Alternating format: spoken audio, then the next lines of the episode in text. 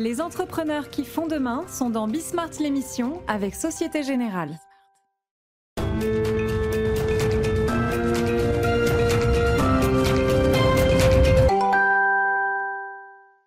Salut à tous, c'est Bismart. Euh, on est de retour. Euh, une heure de débat. On va reprendre les, grandes thématiques euh, qu'on a l'habitude de détailler. Bon, bah, vous avez vu que les, retraites ressurgissent. On en dira quelques mots, quelques mots aussi quand même, parce que le débat il est intéressant là entre Bruno Le Maire et le Medef. Et puis après, bah, comme je le fais assez régulièrement, on ira sur les thématiques qui intéressent particulièrement ceux qui sont autour de la table, ou thématiques sur lesquelles ils ont des avis particulièrement pertinents.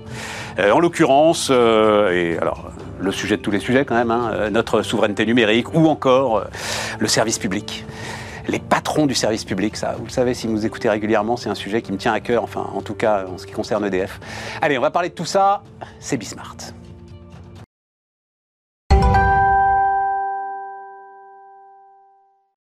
Donc, autour de la table, Bénédicte Tillois, salut euh, Bénédicte. Salut Stéphane. Euh, fondatrice de 10h32 et de Ask for the Moon. Guy Mamoumani, salut euh, Guy. Bonjour. Co-fondateur du groupe Open. André Le Scruc-Pietri, salut euh, André. Salut Stéphane. Président de Jedi Joint European euh, Disruptive Initiative. Disruptif. Disruptif. Absolument. On pourrait croire défense. Les deux d'ailleurs sont un peu liés, mais c'est disruptif euh, initiative.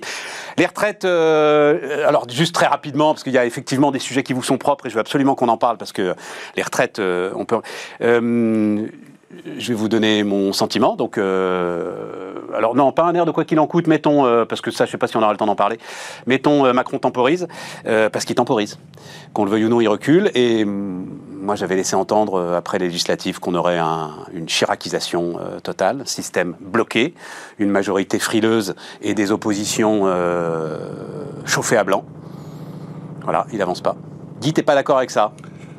Euh, si je suis assez d'accord avec ça, mais pas sur le sujet des retraites. Bah, en fait. parce que euh, je trouve que c'est un sujet assez- quand même assez fondamental et je ne crois pas que ça soit temporisé que de dire que je vais passer par le Parlement. Hein, on a une nouvelle Assemblée nationale, un sujet fondamental, ça mérite un débat. Et je crois qu'il est assez décidé, puisqu'il a parlé même de dissolution en cas de, euh, de motion de censure. Donc pour moi, sur le sujet euh, de la retraite, parce que je suis assez Mais un d'accord sur le débat reste, sur hein. quoi? On va perdre du temps. Un débat sur quoi? Quel argument nouveau penses-tu pouvoir entendre à l'occasion de ce débat Eh bien, même s'il n'y a pas d'argument nouveau, je pense que c'est bien de se poser, de reposer tous les arguments de chacun et de discuter et d'être irréprochable en termes démocratiques. Je suis totalement d'accord avec euh, ce que vient de dire Guy. C'est-à-dire que on ne peut pas porter un sujet aussi grave sans réécouter tout le monde. Après, ça retire pas sa détermination. C'est l'ancienne DRH de la SNCF Non, qui dit ça. Ce que je, ce que je, ce que je dis, c'est que quand il y a des parties prenantes qui sont à ce point opposées, il y a aussi des alliés. Eh bien, il ne aussi- sert à rien de parler. Parler ne, fait que, ne va faire que raidir les oppositions. Non, parce que ça donne, ça donne des arguments, ça, ça met des alliés potentiels dans le camp de tous ceux qui vont dire non.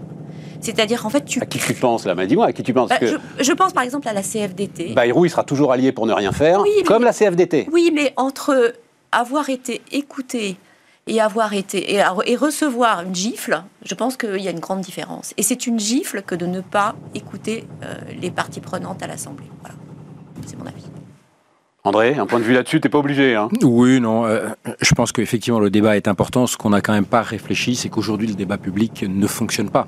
Voilà. ça c'est vrai, ça c'est Oui, oui au débat, mais aujourd'hui, on est, on est dans un affichage de posture et, et je crains qu'effectivement, on va passer trois mois à avoir des postures, en plus avec l'effet projecteur que représentent les débats au Parlement. Ouais. Donc c'est important de réimpliquer le Parlement.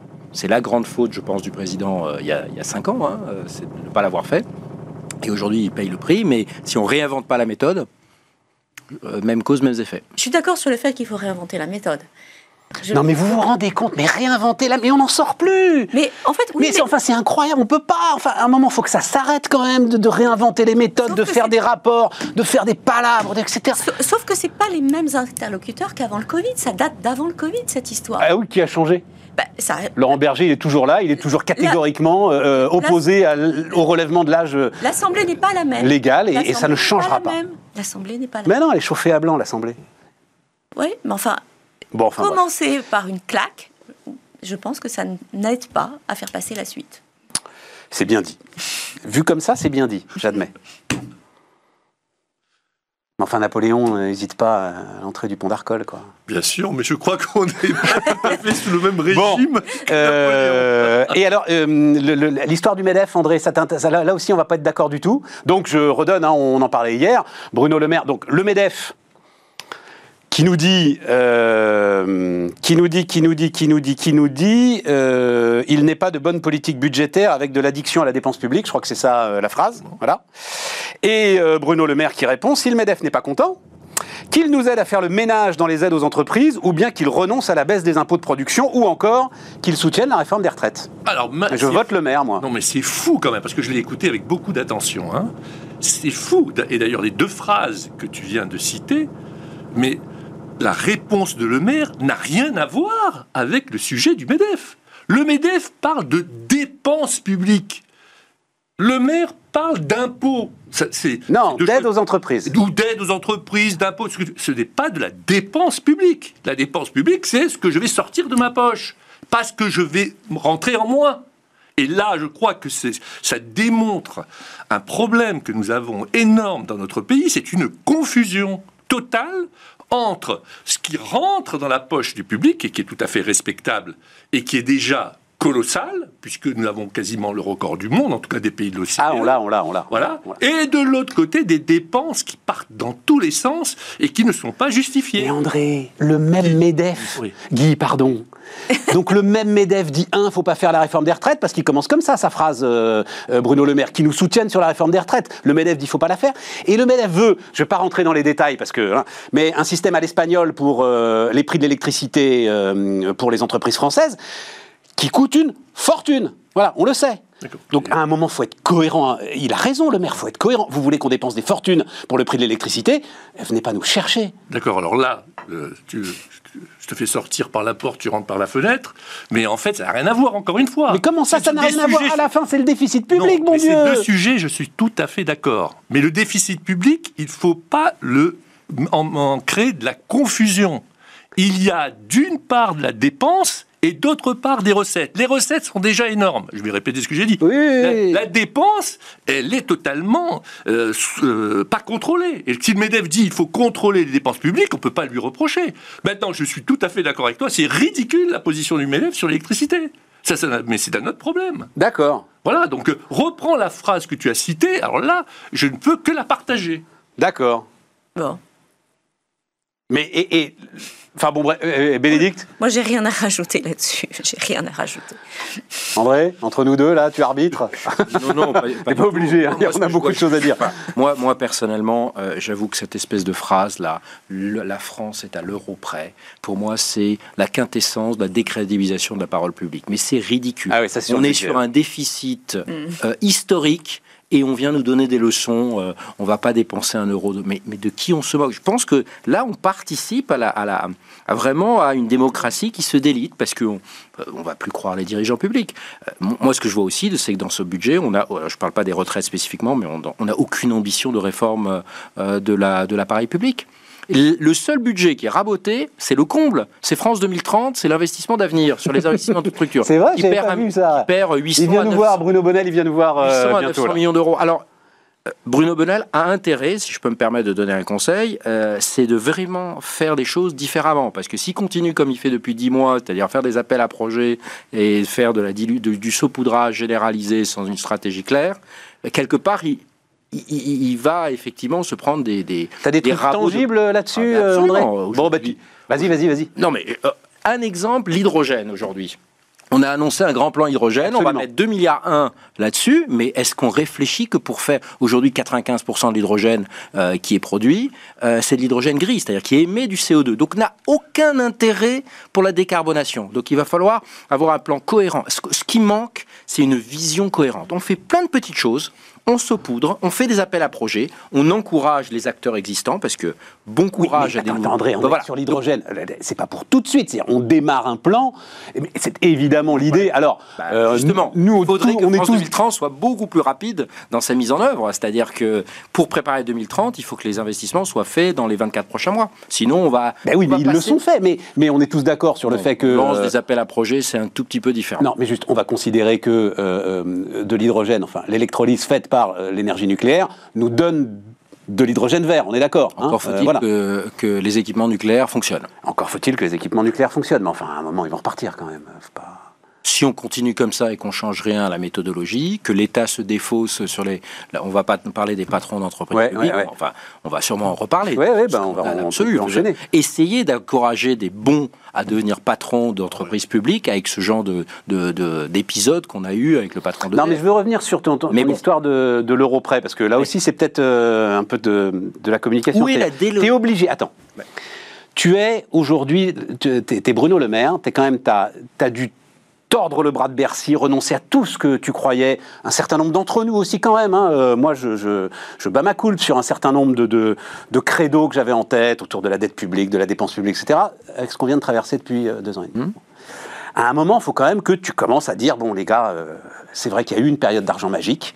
C'est encore très compliqué de l'expliquer aujourd'hui. Il y a des gens qui n'ont toujours pas compris l'histoire de la Banque centrale, etc. Enfin, peu importe. Mais à un moment, euh, d'ailleurs, voilà, les marchés nous le disent, la fête est finie. Il faut commencer à euh, rabattre, le, le- le- le- rabattre les voiles, etc. Il faut bien que tu le dises. Enfin, tu vois, tu- oui, on est à l'euro près, c'est vrai. Même si tu lâches encore euh, 45 milliards de Moi, je, boucliers, je crains qu'aujourd'hui, ce qu'on dit a au- aucune importance. Ce qui est important, ce qu'on fait. Et dans les faits, aujourd'hui, on ne lâche rien du tout. Les voiles continuent à être pleinement gonflées et on, continue à dépenser. Enfin, je vois aucun effort. Regardez le nombre de fonctionnaires qui augmente, alors que, euh, regardez, aujourd'hui, mes enfants sont à la maison parce qu'il y a une grève, euh, il y a une grève à l'éducation nationale et on n'est même pas capable d'avoir le service mini- minimum. Enfin, c'est, où est-ce qu'on est? On est dans un pays aujourd'hui du tiers-monde. Et je ne sais pas où passent les centaines de milliards euh, de, de, de l'administration publique. C'est quand même le job de euh, Bruno Le Maire de gérer euh, eh bien, la fonction publique, en tout cas l'argent de la fonction publique. Donc euh, venir bon, alors répondre au MEDEF pour des questions d'aide et compagnie qu'on peut discuter. hein. D'ailleurs, moi, moi je suis pour les deux, hein, c'est-à-dire enlever des aides, mais aussi réduire euh, justement les dépenses publiques. Et donc, euh, euh, il ne fait pas le job, ils ne font pas le job. Macron le premier. Il avait promis une réduction euh, de- des coûts de la fonction publique, ça n'a pas été fait. non, Mais parce qu'en fait, fait. on passe tout le temps, enfin, tout le, il, il passe ou nous passons tout notre temps à parler du quoi et pas à parler du comment. Et en fait, là, moi, ce que je constate, c'est que je trouve que dans l'État, la manière dont on déploie les projets, c'est toujours lent, long, et on en accepte l'augure. Et en fait, ce qui fait changer les choses, c'est qu'en fait, quand tu te dis qu'au lieu de passer trois ans, tu vas passer trois mois, au lieu de trois mois, tu vas passer trois semaines, trois semaines, trois jours, et ça change la logique. Et on peut pas dire que c'est pas accessible, parce que quand on se met dans cette posture-là, on arrive à obtenir des résultats. Et, et- et je pense que c'est ça. le Tu sais, euh, je l'ai- le- le- le- Ah. euh, la semaine dernière, Guillaume Poitrinal a envoyé un petit tweet avec la couverture de son bouquin sur euh, le temps. Voilà, c'était il y a dix ans qu'il l'avait écrit, à l'issue de deux ans d'une commission euh, dont on avait cru qu'elle allait pouvoir, commission de la simplification, dont on, allait, dont on avait cru qu'elle allait pouvoir euh, aboutir à quelque chose, et puis rien. Mais en fait, le rapport. C'est pour ça, vous voyez, quand vous me dites qu'il faut encore rediscuter gènes. sur les retraites. C'est inscrit dans les gènes de l'État d'avoir un rapport au temps qui est long. Dès que tu te changes le logiciel et que tu t'obliges à faire, mais tu sais très bien dans ton activité, tu, Tu fais sens pas ça. une toute petite contradiction avec ta position sur les retraites, là, donc, quand tu dis ça, euh, non, mon je- cher Bénédicte non, parce que je, je- je- je- dans la conduite de projet, il y a des moments clés dans lesquels il faut savoir respecter, et ça, je pense qu'il faut y faire attention. Et par ailleurs, dans la conduite de projet aussi, il y a de l'accélération à conduire. Moi, j'étais très très euh, bousculée par une phrase que j'ai entendue quand j'avais fait la singularité il y a université il y a euh, cinq ans de ça. C'était think ex- exponential. C'est-à-dire, ne te demande pas comment tu vas faire 10% de mieux, demande-toi comment tu vas faire x10. Et quand tu te mets cette- ce logiciel dans la tête, en fait, il y a des tas de choses que tu ne fais plus du tout, Tu vas aller chez des Jedi. choses euh. que tu fais de manière différente, mais ça change tout. Et je t'assure, enfin, j'ai l'impression d'avoir passé 27 ans de ma vie à faire d'une certaine manière, et en ayant appris à faire plus vite, plus court, plus condensé, tu t'aperçois qu'en fait, tu renonces à très peu de choses pour obtenir des résultats qui sont significativement bien meilleurs. Bon, Et je pense que c'est le quoi est important et le quoi n'est pas un sujet d'intérêt pour les gens dont on parle. Là- Là où on peut sombrer dans un pessimisme profond, c'est que qu'est-ce qu'il faudrait Super, de plus que le Covid ou la guerre en Ukraine pour nous amener à ce genre d'approche Eh bien, apparemment, même ça ne nous suffit pas.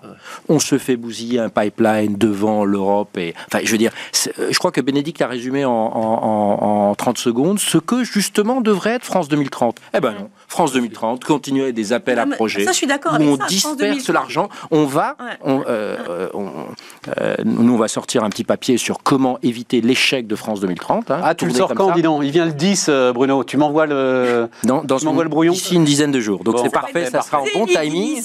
Et, et- et- et je pense qu'on va à nouveau dépenser 34 milliards d'euros en pure perte. En pure perte. Aussi simple que ça. 34 milliards d'euros. Ouais, enfin, tu sais, on, on en a mis euh, combien euh, Oui, 50, mais enfin, 60 sur arroser le table, sur, le- arroser le sable, sur les Sur l'innovation, c'est ce qui nous permettrait de totalement changer la donne. Ah oui, ça change la, ça change la donne. C'est au niveau. Bien sûr. Oui. Bien sûr, bien sûr, bien sûr. À nouveau, c'est une question de méthode et pas d'argent. Plus d'argent est toujours mieux que moins d'argent. C'est une question de méthode. Je rappelle que le- l'argent initial qu'a obtenu euh, Moderna de la DARPA, c'est 700 000 euros, dollars. À l'époque, c'était même moins en, en euros. C'est ça qui a été le premier, le Le premier, déclic le premier déclic.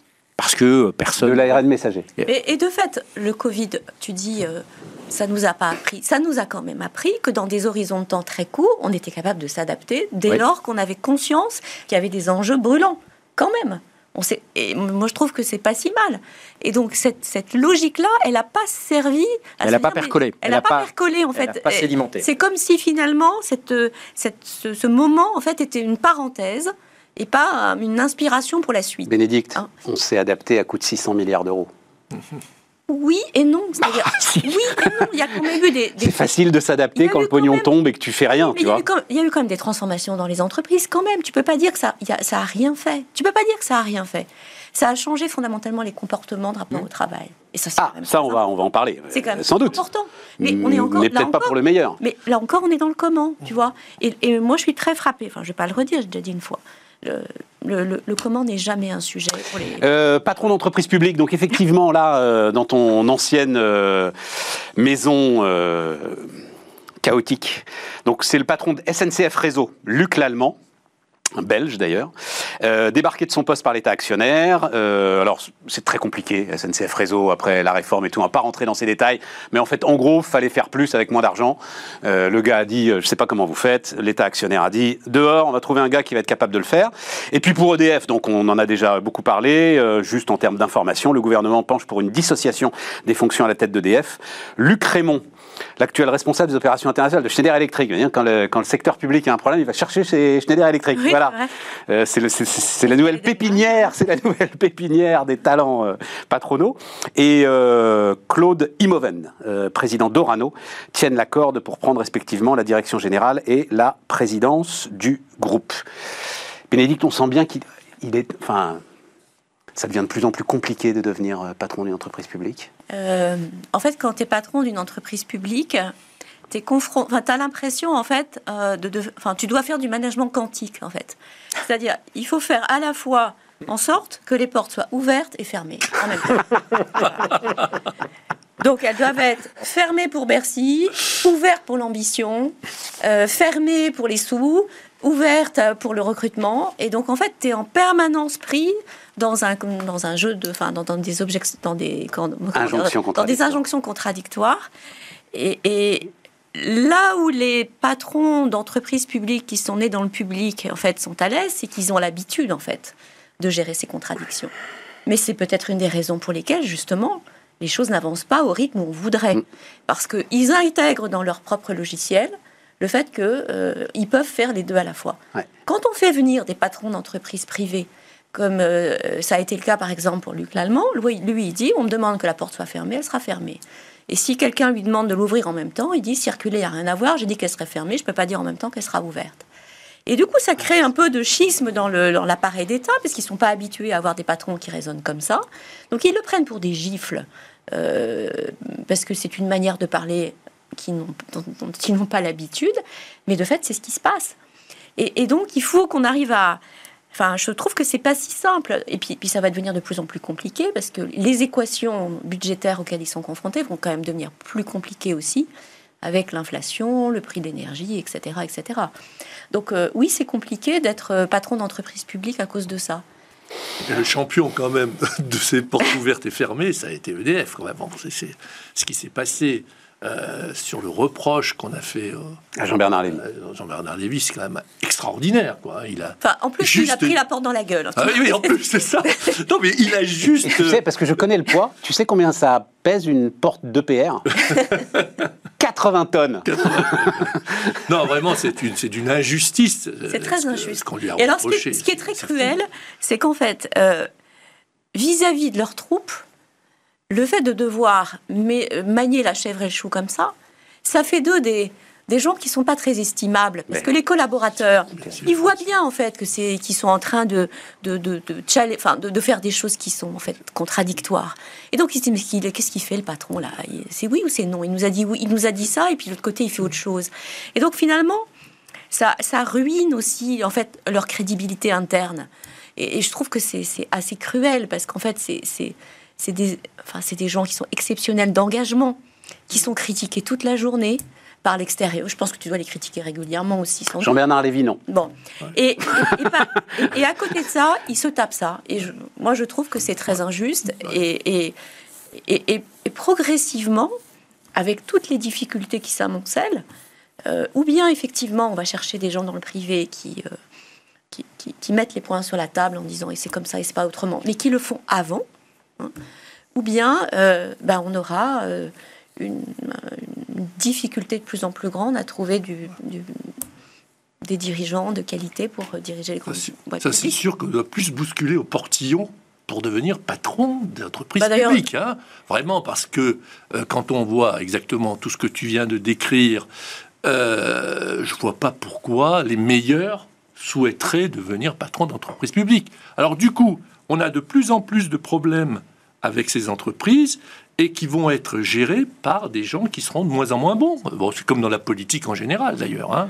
Hein, au- Aujourd'hui, quel est euh, l'homme de qualité ou la femme de qualité? Bah, il faut, il faut que tu, tu ce soit. En plus, enfin. euh, parce que même si tu es dévoué, comme tu l'as dit, même si tu as un sens du public, j'ai des tas d'exemples en tête d'ailleurs, hein, eh bien, à la fin, on te, euh, on t'écœure. Mais, euh, enfin, je l'ai beaucoup raconté ici, donc je vais le dire très très vite. Jean-Bernard Lévy, c'est, il est rentré en mission. Voilà, il l'expliquait comme ça.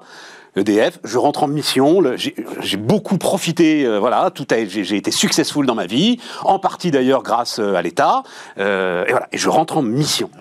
Et qu'on traite comme ça, Ah voilà, c'est exactement ça. qu'on s'essuie les pieds sur un gars qui... Incroyable.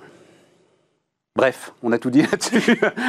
Non, mais je pense, je pense que on signe. On, on parlait de la, enfin, je parlais de la parole publique tout à l'heure avec l'Europrêt. Je pense que là, on, on- je crois que le président de la République vient de signer l'arrêt de mort de l'État euh, bon manager. Je pense que l'État doit comprendre s'il est intelligent, et ça, c'est une hypothèse que je formule, euh, qu'il doit se cantonner à créer l'infrastructure. Alors, je sais que c'est un rêve, mais il doit, il doit créer le cadre. Euh, il ne peut plus se permettre de, gérer. Malheureusement, on est dans un État qui, à cause des circonstances, est de plus en plus dans le micromanagement. On va avoir de plus en plus ce conflit euh, inhérent entre euh, le management, qui est une vieille notion de très 20e siècle, le leadership, et aujourd'hui le leadership, il est, il est plus vraiment dans l'État. Et par contre, peut-être la seule chose qu'on peut peut-être reprocher à Jean-Bernard Lévy, c'est de ne pas avoir été plus clair plus tôt. Euh, mais bon, Écoute, j'en ai parlé, ça, c'est un toujours débat. Ouais, ouais, ouais. J'en ai parlé avec Françoise Gris, notamment, euh, c'était très intéressant quand elle est, elle est venue nous voir. Elle, elle dit non, la démission n'est jamais une solution.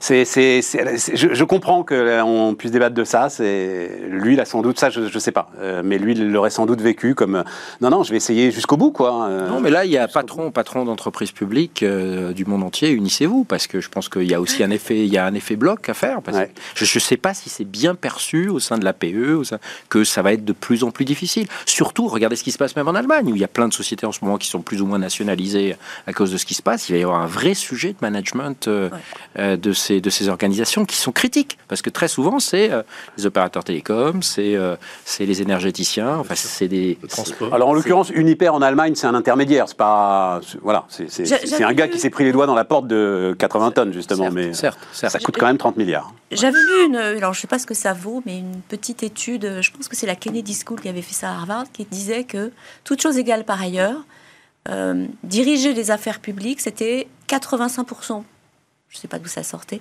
plus difficile que faire la même chose dans un univers Ouais, Il privé. faudrait la méthodologie quoi. Faudrait La méthodologie, c'était intéressant parce que ce que ça montrait notamment, c'était en fait les, le- les délibérations qui étaient, de plus, qui étaient extrêmement longues, le fait de devoir passer des appels d'offres qui étaient monstrueusement compliqués, euh, le fait d'avoir de, de mettre d'accord en fait des interlocuteurs si différents.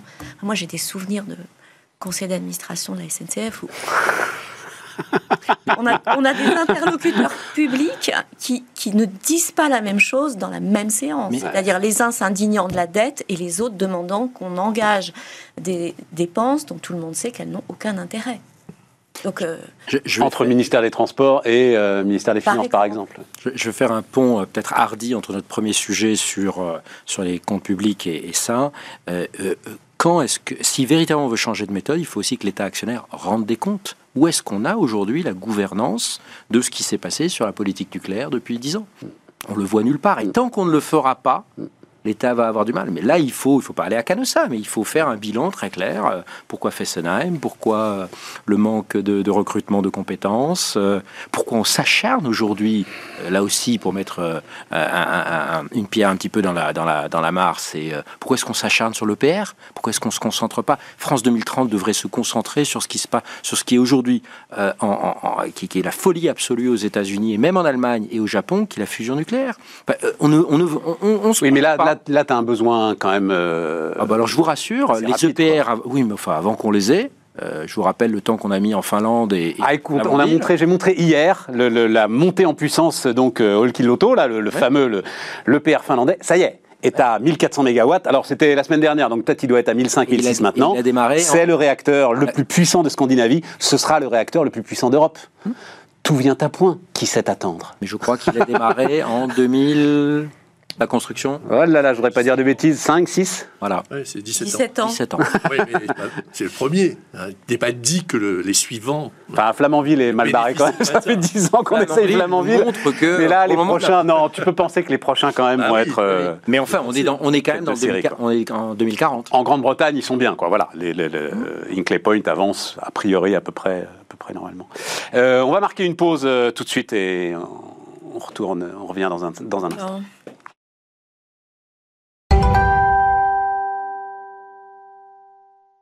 On repart, euh, on repart les amis. Euh, alors, euh, histoire, et là pour le coup, André, J'avais parlé, je ne sais pas si vous vous en souvenez, c'était au printemps dernier, en mai dernier exactement, et c'était le quotidien Le Monde qui avait fait un papier passionnant sur l'évolution de la guerre en Ukraine et qui avait raconté le rôle de Starlink, donc le réseau de satellites d'Elon Musk, dans le siège de Kiev. Et euh, en gros, Starlink avait permis aux, troupes ukrainiennes euh, d'être informées en permanence des mouvements de troupes euh, russes, d'avoir énormément d'agilité et euh, voilà, on sait ce qui s'est passé et notamment de bloquer en fait l'arrivée logistique à cette fameuse colonne de chars qui n'a jamais eu le, le pétrole dont elle aurait eu besoin pour, pour attaquer. Et là, Elon Musk, on va voir le, le petit tweet, c'est quand même passionnant, quoi.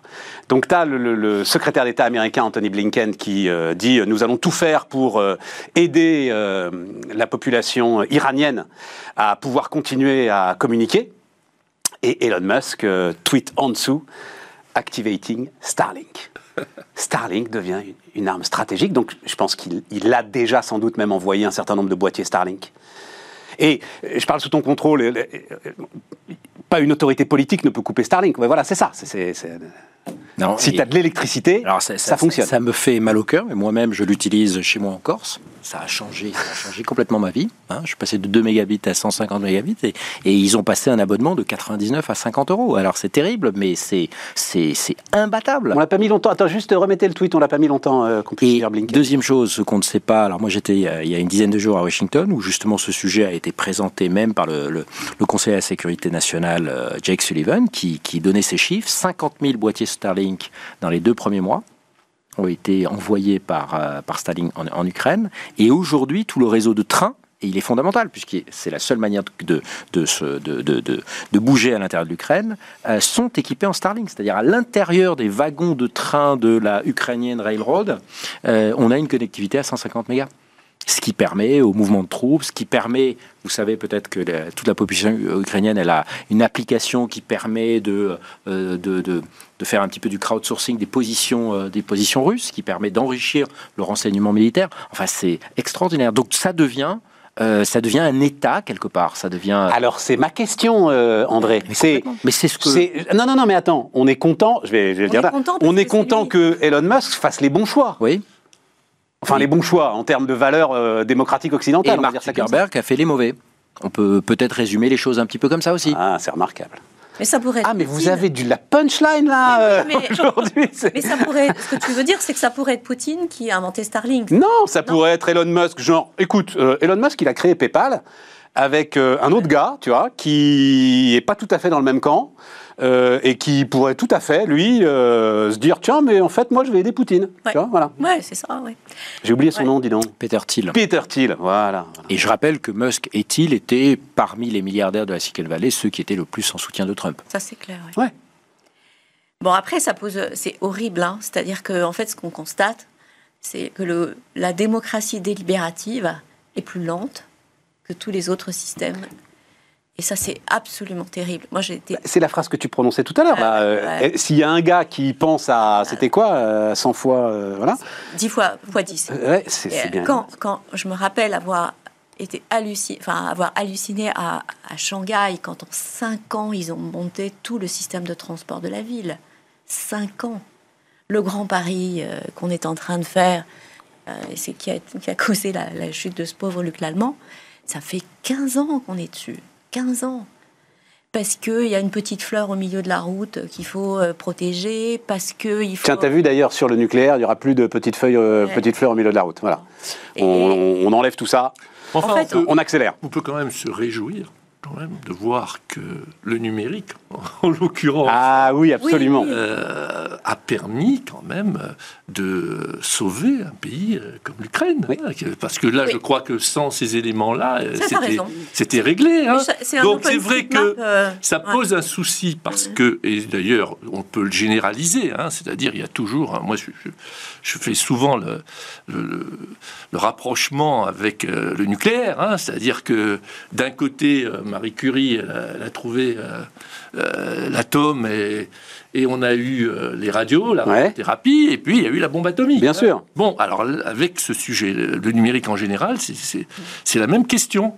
Qu'est-ce que, on- comment va-t-on l'utiliser? C'est pour ça que moi je suis plutôt promoteur de ce qu'on appelle le numérique responsable, hein, parce que je crois qu'il faut qu'il y ait des cadres d'utilisation numérique. Et pour revenir à Elon Musk, qui est un type que j'admire mais que je n'aime pas beaucoup, euh, je trouve. Allons bon, qu'est-ce qui t'a fait Ah non, ah non, moi, je, je me suis même exprimé hein, là-dessus en disant que je trouvais qu'il avait des déclarations qui, qui étaient totalement inadmissibles. Euh, quand il, ce qu'il a fait sur Tesla, ce qu'il a fait sur Twitter, euh, du délit d'initié. Mais Ah, les trucs le à des boursiers. Oh, ouais, je crois, Oui, mais que c'est un grand garçon oui, qui mais s'amuse plus qu'autre chose. Excuse-moi, mais en France, j'aurais dit euh, le quart de ce qu'il avait dit sur ma société, euh, je passais à la casserole, ça c'était sûr. Hein.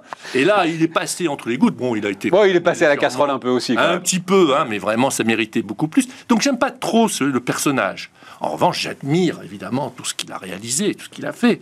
Et euh, je trouve que ce que tu as dit est tout à fait euh, légitime et inquiétant. On ne peut pas laisser euh, ce genre de sujet à la main d'un Elon Musk. Eh ben voilà, Voilà, c'est ça le, je- le je- sujet. Je suis sais rien. des régulations qui ne permettent pas pour un type de d'avoir ce pouvoir.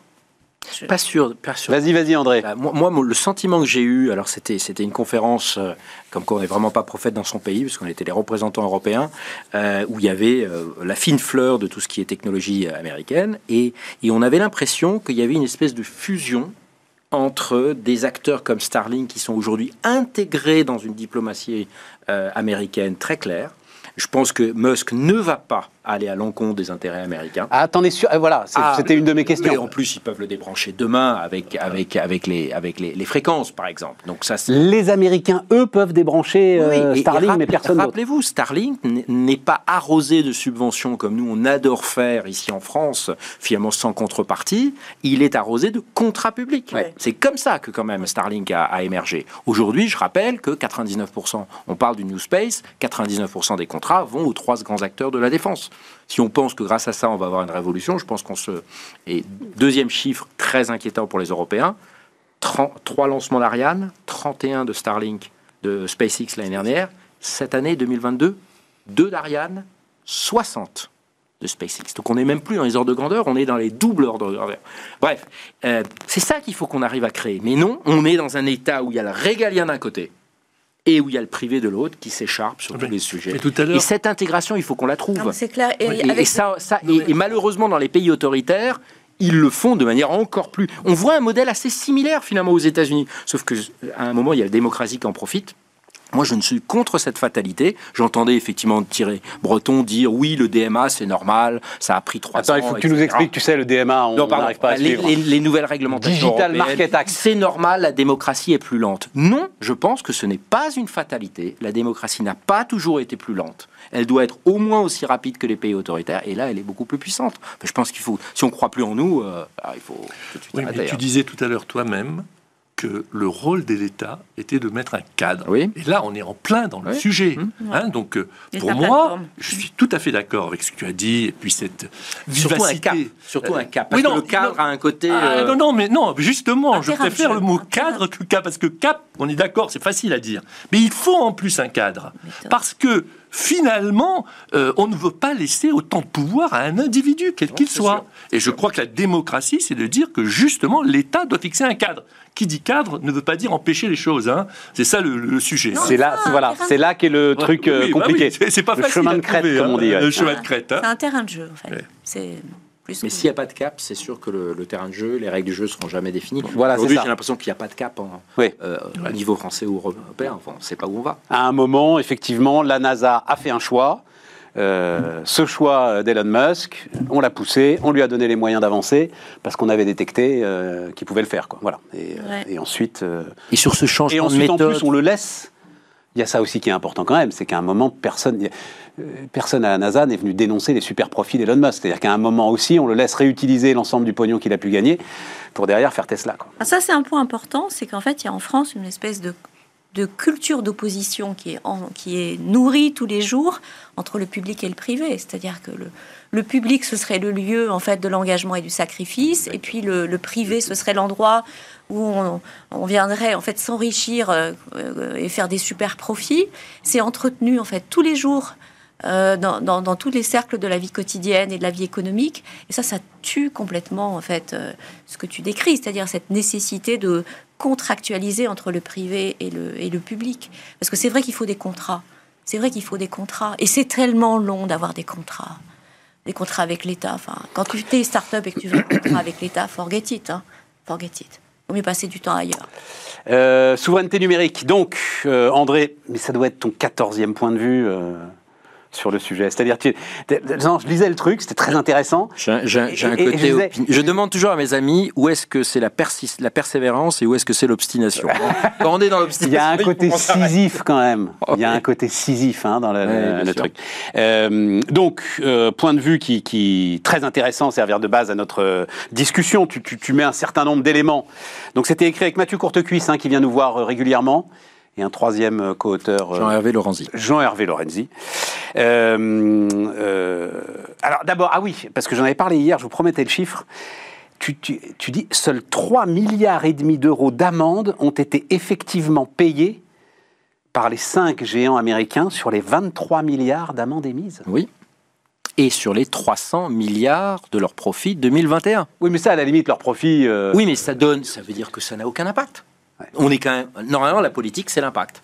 Normalement, l'engagement personnel, on est là pour avoir un impact sur le futur, sur nos vies, sur nos enfants, etc. Ça n'a aucun impact. Mais je pense que Mme Vestager, il faut qu'elle commence à le comprendre. Enfin, pour moi, je, enfin, je pense qu'on ne change pas les gens, on change les gens. Je pense que la commission, la politique de la concurrence, on l'a vu encore dans les derniers jours, a, besoin d'un coup de balai, mais terrible. On ah, tu parles plus, de TF1 M6, on mais là, plus, on- n'est plus adapté au monde d'aujourd'hui parce que ce cadre. Moi, j'avais écrit un petit papier. Alors, peut-être les n'ont- T'éloignes pas trop du micro, André. au- aucun intérêt, mais euh, qui est de dire les réglementations euh, du 21e siècle sont des réglementations qui doivent- qu'on doit aussi pouvoir faire évoluer en permanence. Donc je l'appelle ça, c'est un peu comme les pop-up stores, je les appelais les pop-up regulations, c'est-à-dire il faut aller vite pour les faire et tous les six mois voir si c'est encore adapté. Qui sait qui sait faire ça aujourd'hui? Les pays autoritaires. Ouais. Ils ont un avantage compétitif sur notre système.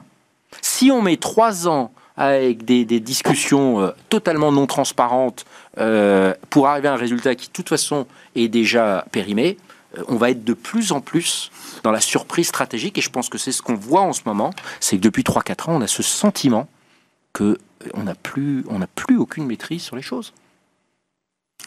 Alors, euh, si je peux me permettre, euh, j'ai lu ton papier. Attends, je- alors je vais donner les. Juste, il y avait un autre chiffre impressionnant, et puis je te donne la parole juste après, euh, euh, André. La part européenne du cloud est passée de 30% à 15% depuis 5 ans. J'ai l'impression là, mais on, enfin, on recule Bien. de manière importante. Alors j'ai lu avec attention ce papier parce que moi je suis très engagé sur les questions de souveraineté numérique, peut-être que tu le sais depuis des, des années. Euh, et euh, si tu permets, je, euh, je dirais qu'il y, a, y a une petite faiblesse dans le papier parce que là aussi c'est mon côté prof de maths et je suis toujours dans la rigueur. Euh, on mélange deux sujets. Le premier sujet qui est celui de la taxation des profits des GAFAM sur lequel, alors là je te rejoins à 100%, euh, c'est tout à fait ridicule et euh, il est absolument nécessaire, euh, comme euh, dans n'importe quelle organisation, qu'ils contribuent euh, à la hauteur de leurs revenus, de leurs bénéfices euh, en Europe. Et c'est vrai. Mais pourquoi parler de ça quand on parle de souveraineté numérique? C'est pas ça la souveraineté numérique, c'est un autre sujet. Là, c'est une question de taxation. L'autre partie du papier, en effet, est beaucoup plus euh, adéquate euh, par rapport à la question de la souveraineté numérique, euh, qui pose un problème énorme, sur lequel j'ai été souvent critiqué, mais je suis obligé de représenter le pragmatisme, en quelque Ouais, sorte. toi, c'est hein. ça. Le pragmatisme, hein, c'est-à-dire, tu, voilà, on, on le voit, le, cloud est l'extrême majorité utilisé par des, euh, clouders américains. Il faut quand même le rappeler, hein, c'est près de 80% hein, du CAC 40 qui utilisent des hyperclouders. Et on, a- on l'a entendu euh, il y a quelques jours, 65% des startups qui les utilisent. Et c'est un, vrai sujet, hein, un vrai sujet de souveraineté numérique quand on connaît les réglementations, etc. Mais il y a un moment, quand je dis je veux être pragmatique, c'est que que ça soit des startups ou que ça soit des grands patrons ou que ça soit même des grands patrons dans le public, hein, on, on connaît d'autres sujets. Je dis, je dois avoir, euh, je dois résoudre mon problème euh, de, lan- de lancer un projet, de faire tourner ma boîte. Je vais chercher la solution qui est la plus adéquate. Et malheureusement, alors j'insiste, hein, bon alors. euh, Ah, on en a beaucoup parlé ah, ensemble. si je veux le ressortir, hein, je le dis encore une fois, malheureusement, malheureusement, encore à ce jour, on n'a pas trop le choix. Alors, bien sûr, et d'ailleurs Open est un des premiers acteurs sur le sujet. Je- juste pour information, nous venons de gagner le, le grand référencement du public pour le passage au cloud. hein. Donc c'est Atos et Open qui vont porter le passage au cloud euh, dans le public. Nous travaillons évidemment avec les hyperscalaires, mais nous travaillons, et je suis très heureux de le dire, avec des gens comme Scaleway, 3D. euh, Tu ne peux pas, non, mais soyons concrets. C'est parce que c'est vrai. concrètement, Concrètement, tu ne peux pas te dire, toi, là, avec ce grand chantier, Oui. nous allons réserver, c'est ce que veut André, nous allons réserver 50% Voilà. D'abord, du domaine public. Non, non, c'est justement. Alors je finis, je finis, je vais, je vais juste finir parce que je, je veux que ma position soit très claire.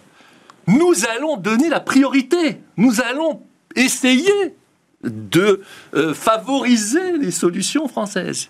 Mais dans certains cas, et dans beaucoup de cas, malheureusement, on sera obligé encore de prendre des solutions américaines. Et le problème, c'est que les réglementations arrivent, euh, la DINUM, de l'État, les ordonnances et compagnie, qui vont faire que peut-être qu'on sera contraint de ne pas prendre des solutions américaines dans l'intérêt de nos clients, euh, pour répondre à ce cadre-là que je considère comme un peu trop euh, abu- Et abusif. tu dis, on va y perdre en efficacité. Et on va y perdre, bah, je dis, c'est la, c'est la réalité. Parce qu'il ne faut pas prendre les patrons de start-up ou les patrons de public ou les patrons de grands comptes qui choisissent ces hyperscalers euh, qui, sont, euh, qui sont irresponsables. Ok.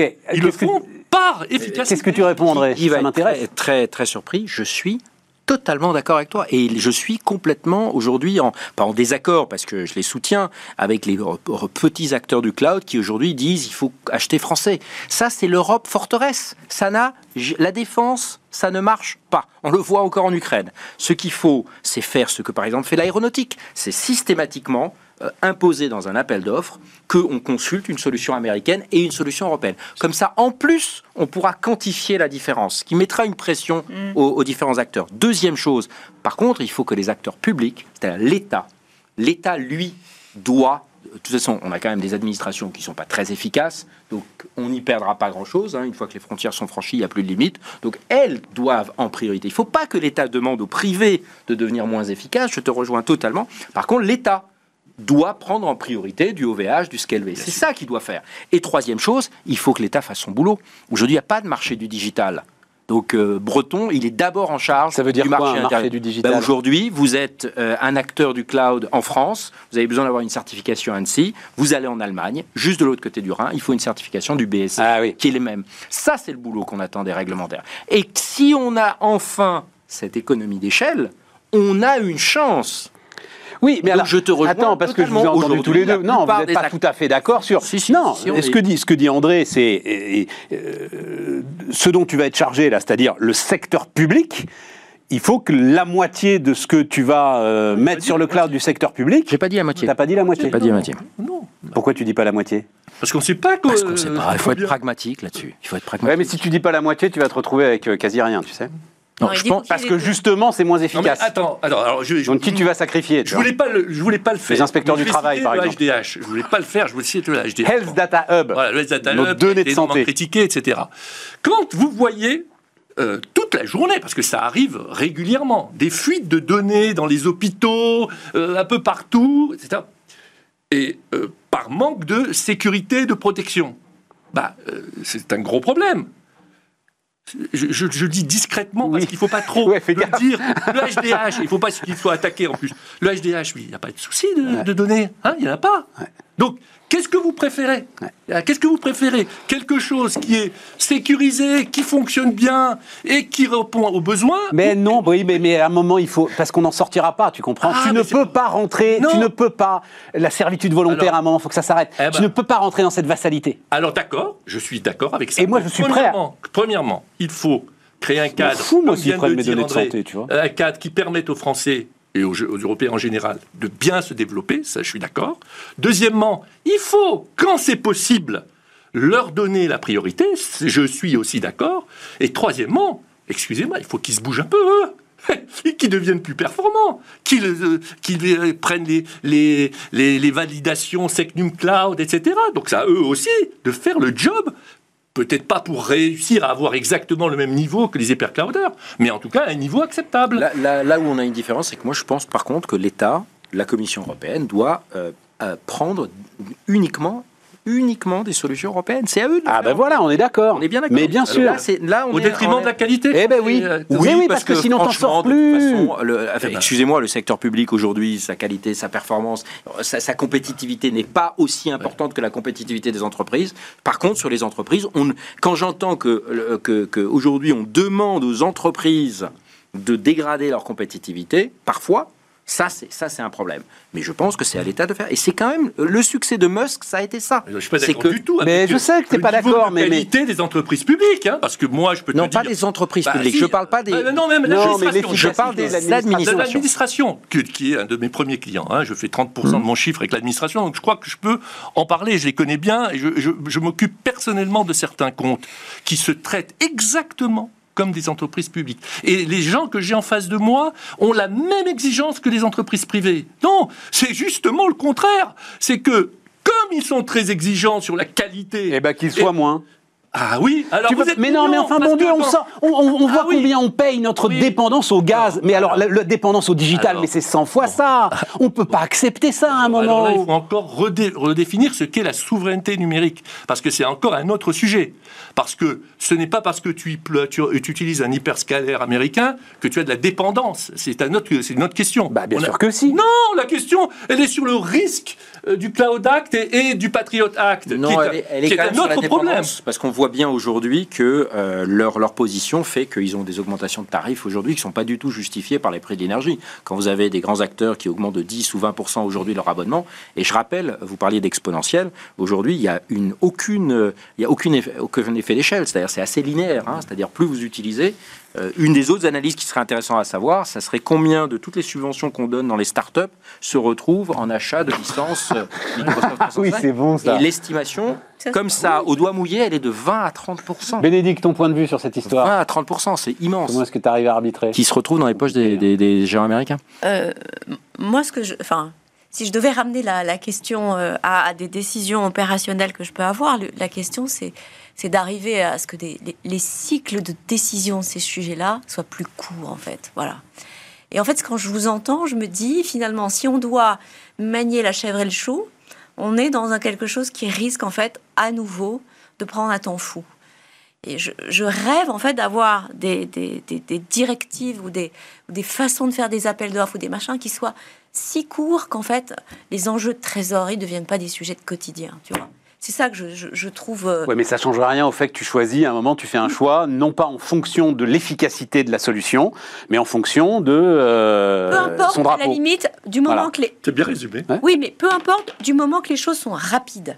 Parce qu'à un moment donné, tu, le, le Et tu bénéfice. fais- hein, c'est- c'est pas- ça change rien que ce Mais- soit rapide ou Rapide c'est évalué. toujours bien si c'est rapide, mais qu'est-ce que ça change que ce soit rapide Non, mais une décision de ce mais dans une, boîte, dans, une, dans une boîte en croissance, quand c'est pas rapide, tu mets en danger la boîte parce qu'en fait, le temps d'attendre un truc, tu n'as pas ton client. Non mais d'accord, mais ça, qu'est-ce que ça change entre Microsoft et OVH que la décision soit rapide? Eh, C'est c'est toi qui la prends rapidement ou C'est pas toi qui la prends rapidement. Bon, mais après, le sujet, si c'est est-ce que tu si choisis tu as- Microsoft non, et si OVH tu et sur quels Ah, critères? D'accord.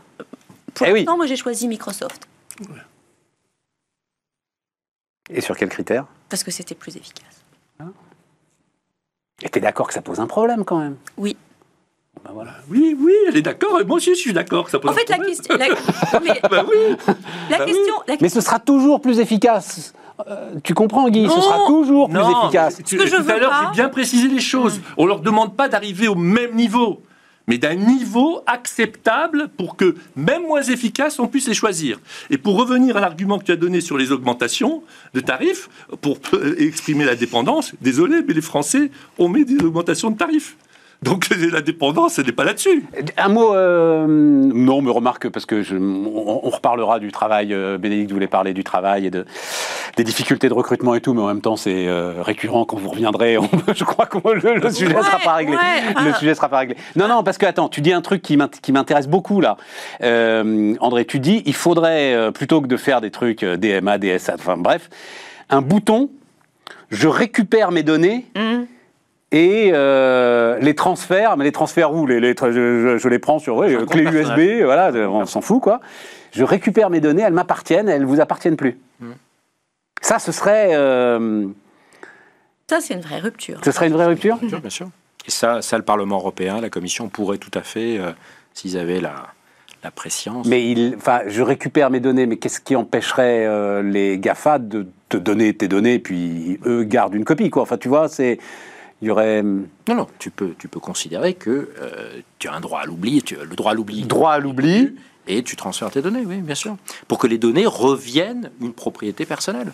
Aujourd'hui, ce qui se passe, c'est que ces données sont monétisées par d'autres. Enfin, ça, c'est un vieux, un vieux thème très récurrent. Bien sûr. Ça, ça serait un bouton beaucoup plus intéressant. Enfin, alors, avant de venir, j'ai compté depuis ce matin 8 heures euh, que j'ai quand même appuyé 17 fois sur euh, je refuse les cookies, quoi. Oui. Euh, euh, plus personne ne regarde. Alors, soit on refuse, soit on accepte parce que Moi, j'accepte tout. a, moi, mal, je m'en on a mal lu, etc. Non, c'est pas qu'on a mal lu, c'est qu'on s'en fout. Ce, ce bouton n'a aucun intérêt. Si, parce que je, préfère être assommé avec des spams pertinents sur euh, des bonnes bouteilles de vin, par exemple, plutôt qu'avec des, je sais pas, moi, ça, des clubs de golf, ça, c'est un m'intéresse pas. C'est un aspect personnel. L'aspect vraiment stratégique, c'est comment est-ce qu'on crée une économie de la donnée. Et je pense que ce genre de petite astuce euh, pourrait totalement changer la donne. En tout cas, c'est un nudge qui serait très chouette. extrêmement intéressant. Il faut ajouter quand même que euh, on- quand on parle des cookies, euh, et de l'acceptation, on voit que la face euh, émer- émergée de l'iceberg du RGPD, hein, que le RGPD a permis de euh, confier la, la responsabilité aux entreprises. C'est eux qui doivent faire, lorsqu'on leur demande, Ouais. la preuve qu'ils respectent euh, la propriété des données. Euh, et donc, de ce point de vue-là, c'est quand même un progrès. D'ailleurs, moi, contrairement à beaucoup de, de gens, je défends le RGPD, qui est très critiqué. André dit que c'est une barrière à l'entrée supplémentaire pour Oui, l'innovation. alors on peut Il le pas voir comme ça. Oui, il n'a pas tort, mais il n'a pas tort, mais on peut le voir aussi comme euh, quelque chose qui nous protège. Alors justement, tous ceux qui parlent de la souveraineté des données devraient se réjouir du RGPD.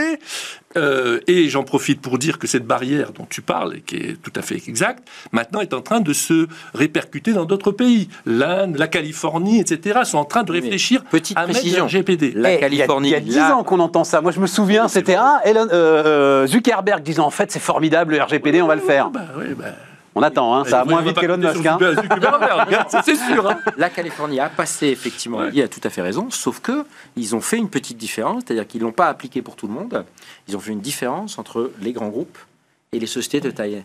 Donc ça, ça Ah, ce- dis Donc, donc. on revient à nouveau sur comment est-ce que et quand on a voulu faire ça, rappelez-vous, il y a un an, euh, c'était le commissaire à la justice euh, Didier Renders qui a dit ouh là là, ça avait été tellement épouvantable de faire des discussions sur le RGPD, ne réouvrons pas parce que c'est trop complexe, Ouais, parce que ça va prendre trop de temps. Donc comment est-ce qu'on fait des réglementations qu'on peut très vite adapter?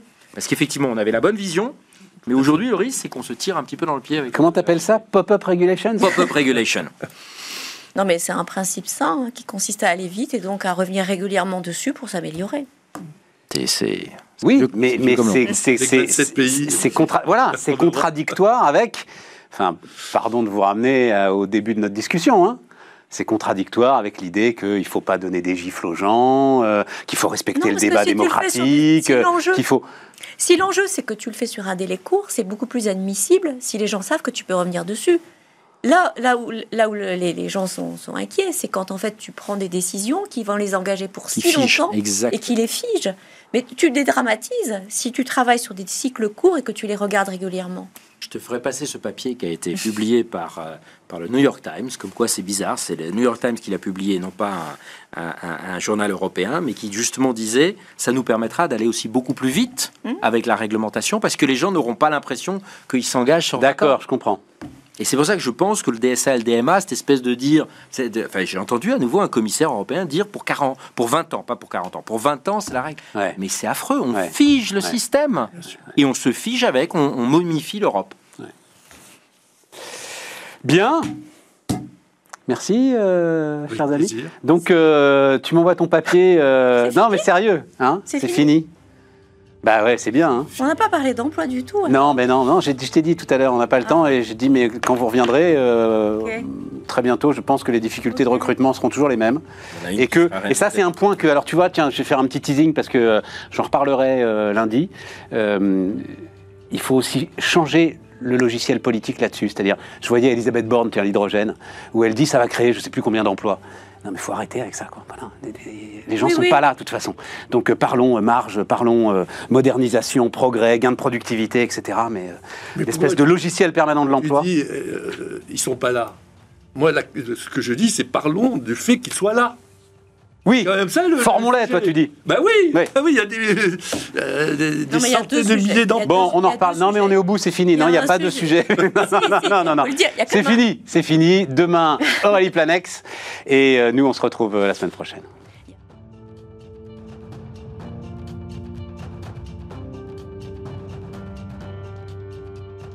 Les entrepreneurs qui font demain sont dans Bismart l'émission avec Société Générale.